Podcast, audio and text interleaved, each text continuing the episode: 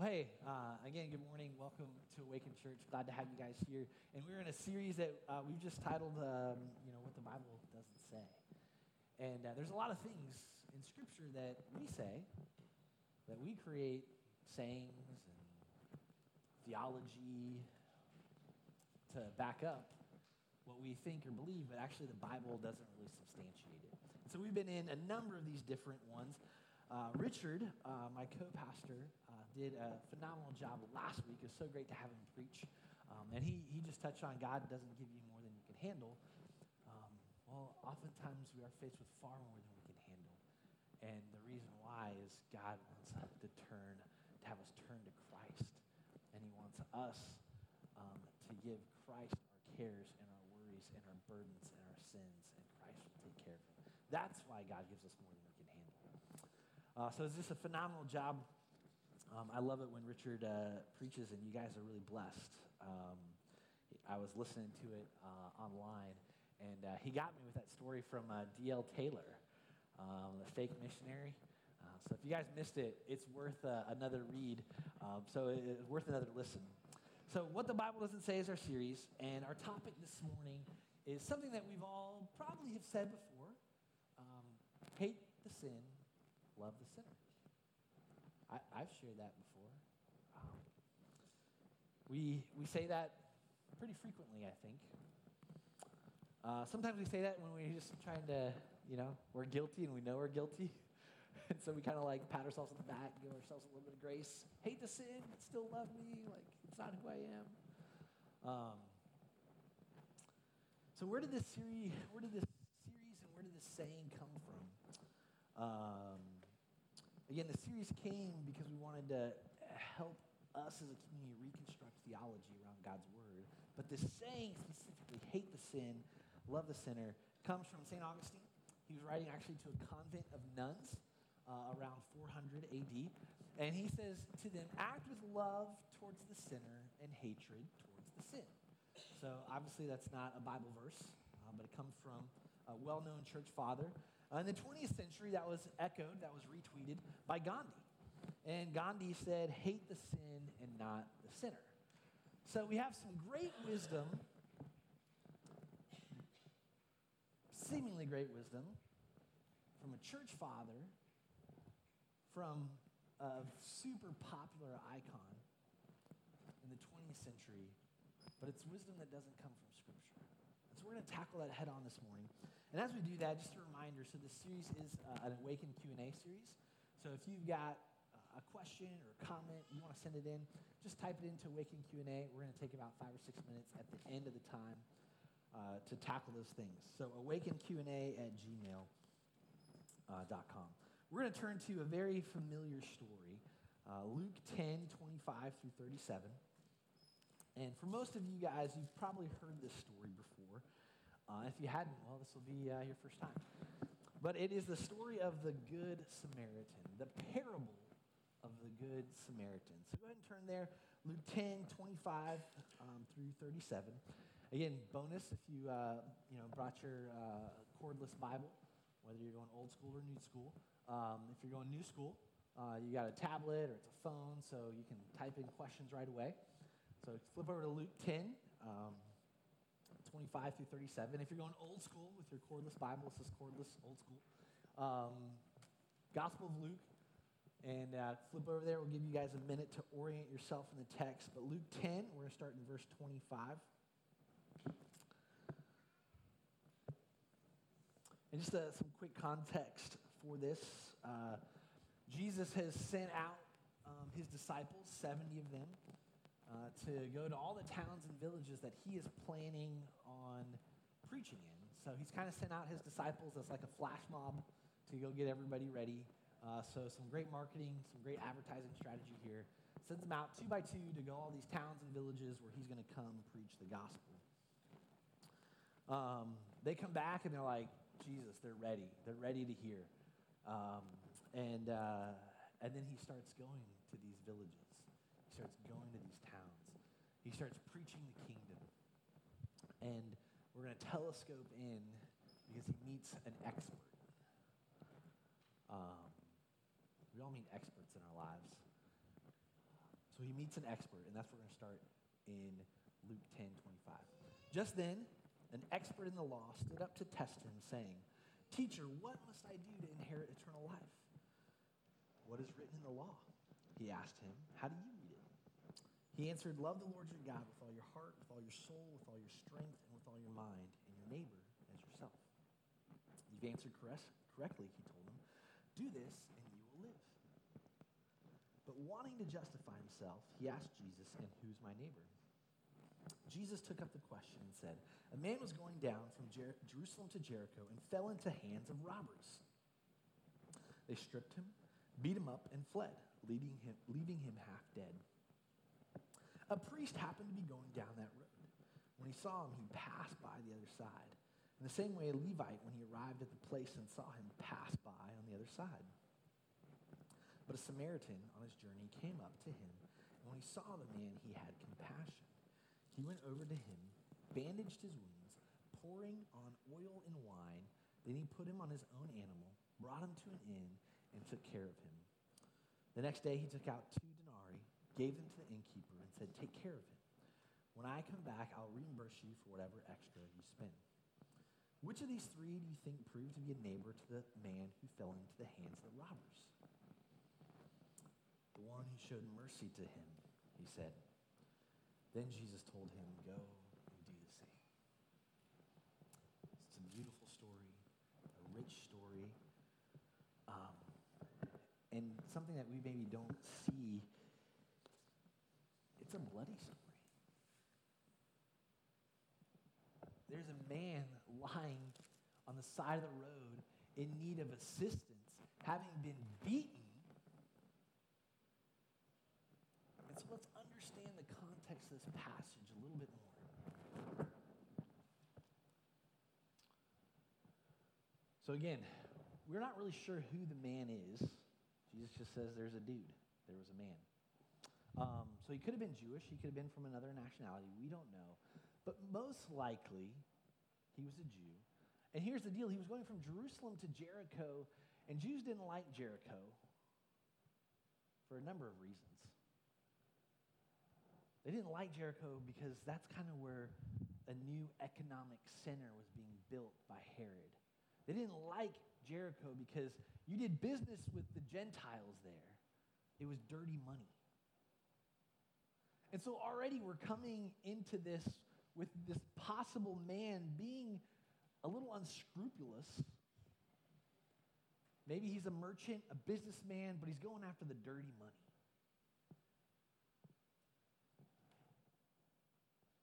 It's like he's cheating to get ahead. We don't like that. Nobody likes cheaters. Nobody likes people who kind of skirt the law. So he, Jesus talks to this expert in the law, starts painting this picture. And again, if we look at Jewish culture, there's like, there's like, it's like an NBA team. There's always three superstars, okay? Same thing in Jewish culture. There's three superstars. There's the experts in the law, the scribes.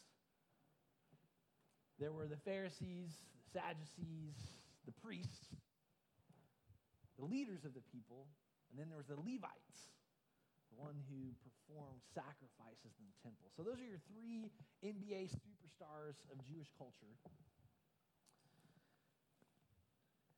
And Jesus is going to go right after them. But here's the thing that we don't pick up in this passage. The first guy who passed by a priest, he was hating sin. He was doing exactly what our topic's on. He was hating the sin because, you see, if he became bloodied, if he stopped and bandaged this man's wound, he would become unclean. He would not be allowed to perform and be around people. He would not be allowed to shepherd and be with people and fulfill his priestly duties. And so he said, I've got to go around on the other side. I've got to hate the sin.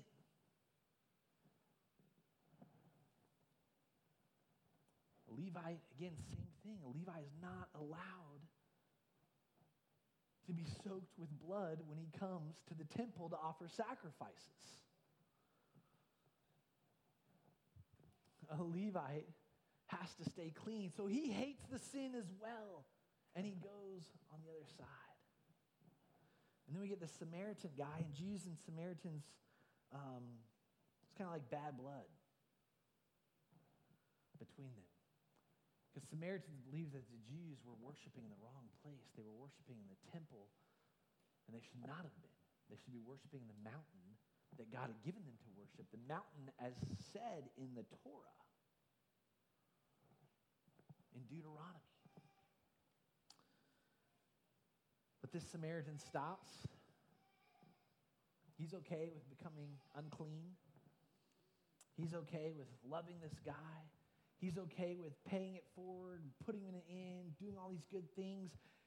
And, and we read that and we're like, yes, Jesus is telling us to be like the Samaritan, to kind of put our ethnic differences aside, put our racial identities aside. I think those are really great interpretations of this passage. But the only problem is we've already started down the slippery slope of, of probably constructing a theology that doesn't get to the point of why Jesus is giving this parable. And so let's go back to this, this saying, hate the sin, love the sinner. Sometimes we can construct theology from culture. And so we can come to this, again, well known, beloved passage. It's the story of the Good Samaritan. We teach it to our kids so they can be kind all the time, right?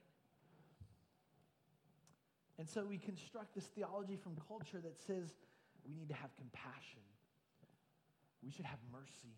We should be like the Good Samaritan. We should do good. We should pay it forward. We should be affirming to people no matter their lifestyle. We should be friendly to people. We should be loving to all. We should not let differences divide us. And again, I'm here saying those are all great things, but I don't think that's what this passage is getting at. And I think it's important for us as the people of God to try to understand what Jesus is driving at. So we can construct theology from culture, which is bad, because all those things that I just said, godless people would agree with.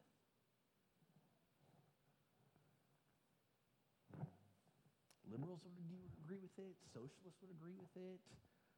Mormons would agree with it. Muslims would agree with it. Jews would agree with it. There's nothing about that message that I just shared that is different from if a Jewish rabbi was up here, if an Islamic imam was up here, if another holy leader was up here. Nothing different about that message. They would all affirm hey, do good to your neighbor, have compassion, have mercy. So let's go back to this idea of we need to construct theology from Christ. And then we have to ask ourselves, what's the point of a parable? Which is a great, a great question, because sometimes we read parables and we're like, cool story, bro. Like, that was a good one, Jesus. You really got him that time. Most of the time, parables were told to the people who had it figured out. What is the point of the parable? Again, it is an expert in the law coming to Jesus and asking him, What must I do to have eternal life? Jesus asked him back the same question How do you read the law? Again, it's an expert in the law. He's got a great answer. He goes to two passages from the Torah. He goes to Deuteronomy, Deuteronomy 6, to love the Lord your God, and then he goes all the way to Leviticus, to love your neighbor. So he's given the textbook answer. But we haven't realized what a parable really is yet. You see, parables are prophetic confrontations meant to reveal in us something that we are lacking because Christ is revealing the heart of this man.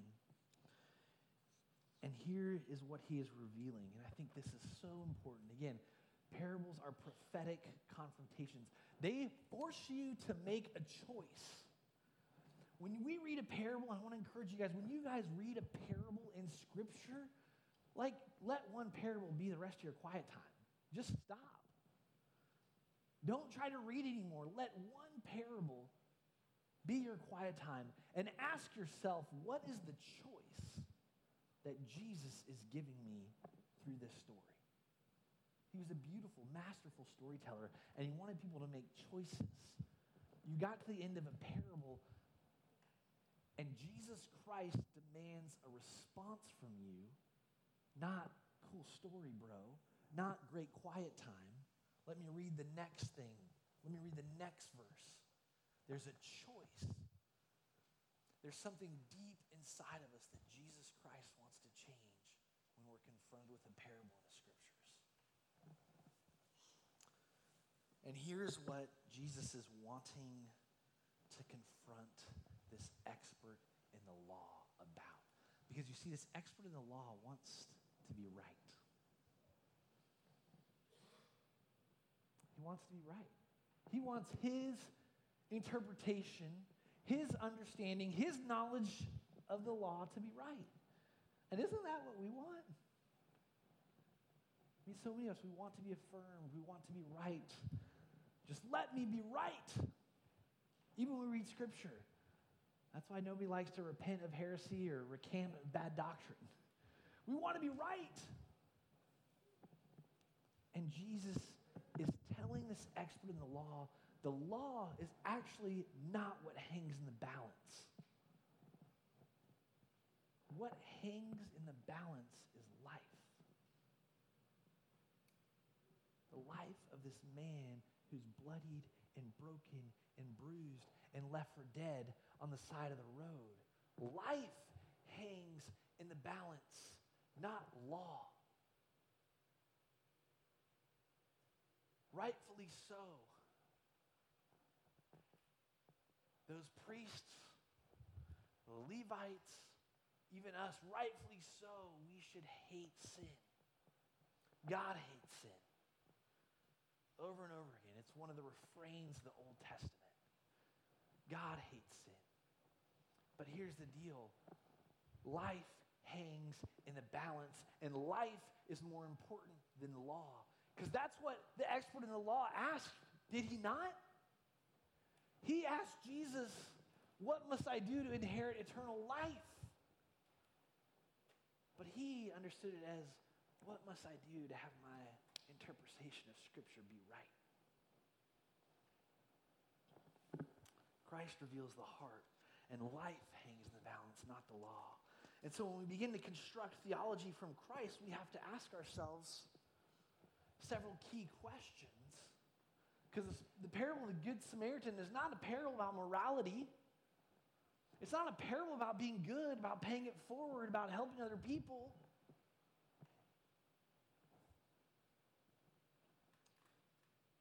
It's a parable that reveals the heart of God.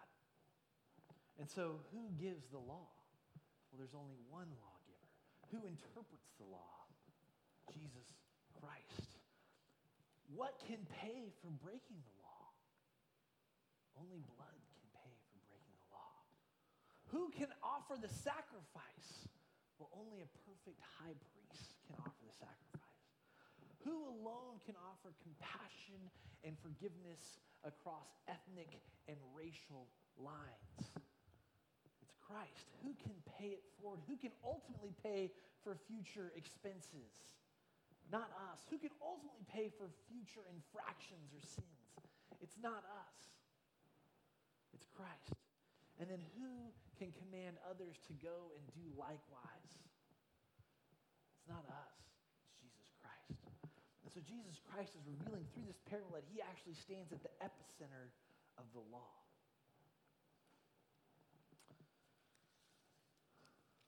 The word for this um, the word for this that uh, the Jews were given, the Hebrews were given when they came out of Egypt, was atonement. And see, atonement was when an animal was sacrificed for the sins of the people so that they could go free. That was the fulfillment of the law. And we see Christ is here as the perfect, spotless lamb who shed his blood and the perfect high priest who administered the sacrifice. You see, Christ was not the Levite or the priest who said, I'm going to pass from a distance because I don't want to become unclean. Christ was the Levite and the priest who said, I'm willing to become unclean for this person. I'm willing to give them mercy. I'm willing to sacrifice my life. I'm willing to pay it forward for them. And so when we look at hate the sin, love the sinner, I think we need to start to construct it again. And so I put three statements that I think will help us have a biblical, theological view of this. The first is this God hates the sin, and God punishes the sinner. This is the story from the garden. God banishes Adam and Eve from the garden. And yet, what does he do?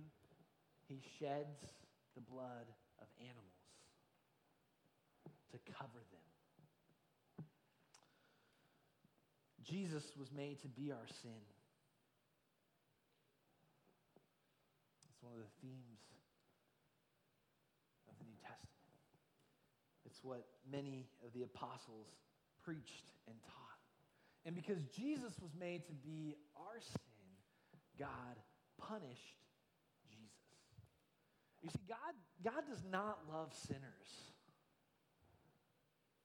We've, I, I think we have to wrap our minds around that. God does not send sins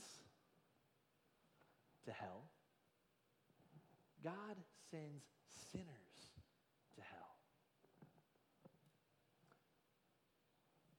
God punishes sinners. But because Jesus Christ shed his blood because he was our high priest, because he bore our sins, this is what happens. God loves his son, who he raised from the dead, and God loves his adopted children. This is what John 3:16 is about. It's not for God love the sinners of the world It's God loved his son and sent his son so that whoever should believe would no longer be a sinner, but would have life and love in him. Apostle Paul puts it this way in 2 Corinthians.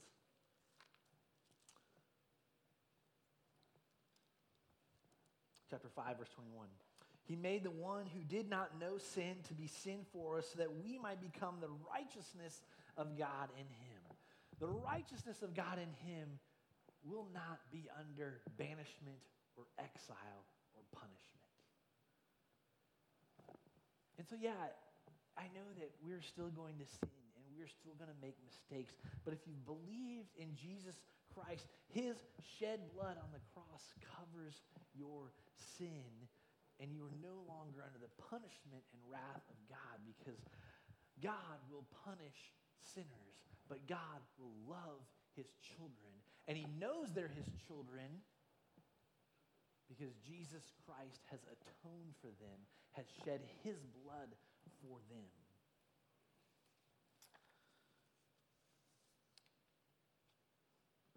Um, if you have questions, send them in, awakenqa at gmail.com.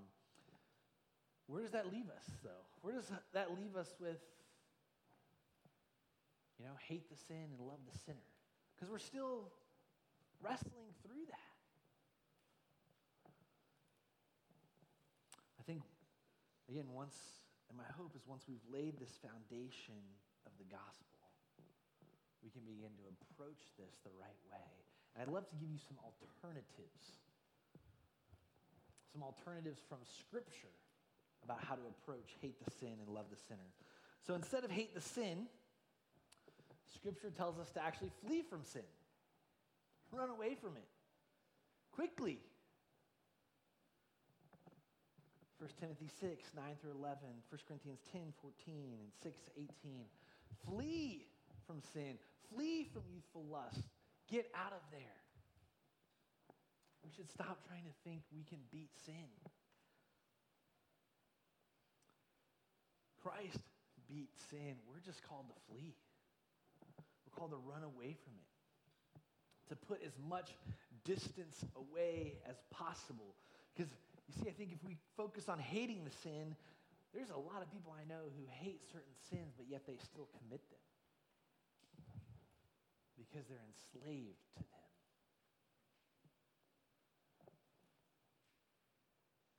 The Bible says, resist temptation. James 4 7, Hebrews 2 14 through 18. When sin come upon us, we should resist temptation, not hate it. And then what happens if we screw up? What happens if we mess up? What happens if we get angry at our spouse? What happens if we lie to our parents? Bible gives us this beautiful remedy called confession. Confess your sins. James 5:16, 1 John 1 9. Confess your sins one to another. So instead of hate the sin, do these three things. These three things are more substantiated in Scripture. I think they're a little bit easier for us to wrap our minds around. All right, instead of love the sinner, uh, Scripture says to actually rebuke the sinner, confront the sinner, tell the sinner that they're wrong. But that's not a popular cultural position. You see, a popular cultural position is when we build our theology from Christ and we go, or, or from culture, and we build our theology from culture and we go back to the parable of the Good Samaritan and we say, just do good to everyone. Just love people. It's okay, like, you know, they're going, their life's going off the rails, but just got to let it go. Scripture tells us to rebuke the sinner. 1 Timothy 5.20, James 5.20. Rebuke the sinner. Um, scripture tells us to have nothing to do with the sinner, especially if there's someone in our covenant community. If there's someone in our church and they're continually in sin, unrepentant, have nothing to do with them. This happened in uh, Corinth. There's a guy who liked to sleep around. Liked to sleep around so much that he was even sleeping with his mother-in-law. And Paul said to the church, kick him out. Get him out of the church. Discipline him in front of everybody. And that's a hard word. You see, we don't like shame in our culture. But Paul tells the community in front of everybody, kick him out. Bring his sin to light. Don't let it remain hidden any longer. So they do that. A couple years pass and he repents and he wants back in. And Paul tells that church community, hey, you got to let him back in right now. He's repented, he's confessed his sin. Sometimes God calls us to have nothing to do with sinners. And that's hard because we do love people. That's hard sometimes when they're in circles of family. That's hard sometimes to do. But I think it's a beautiful picture that we have for the third thing is that we have opportunities to forgive and restore the sinner as well. Because Christ has walked down that road already. Christ has forgiven them and restored them. And so when they confess and when they desire to change, we have the opportunity to wrap up in a big bear hug and say, All right, welcome back welcome back. A quick note, uh, a final note, and then we'll tackle some questions. So, again, if you have questions or comments, send them in. I think um, my, my hope is um,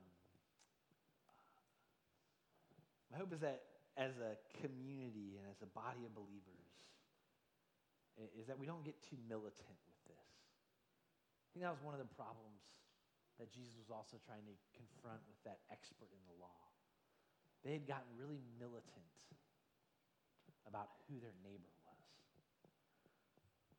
And, and I think Jesus' final command to that expert in the law blew his mind because the heretic, the Samaritan, was the one who got the, got the law right. The priest didn't get it right. The Levite didn't get it right. The expert himself didn't get it right because they all wanted to uphold the law without upholding life. The law brings death. Jesus Christ brings life. And the law is meant to lead us and tutor us into life. And so, one last thought for us is in all of our dealings, we should practice mercy as a people who understand judgment. That's what Jesus tells us, expert in the law. Practice mercy. Mercy is going to triumph over judgment. Mercy is going to soften your heart towards people who are in sin. Mercy is going to lead you back to the heart of God, the Word of God, which should be our ever present companion when we ever have to rebuke a sinner, when we ever have to struggle with fleeing from sin. But we are a people who've been given mercy. And so, in all of our dealings, we should strive and work hard to practice mercy. Mercy is our first step in dealing with people. So, I hope that has helped um, tackle this, uh, this difficult topic of hate the sin and love the sinner.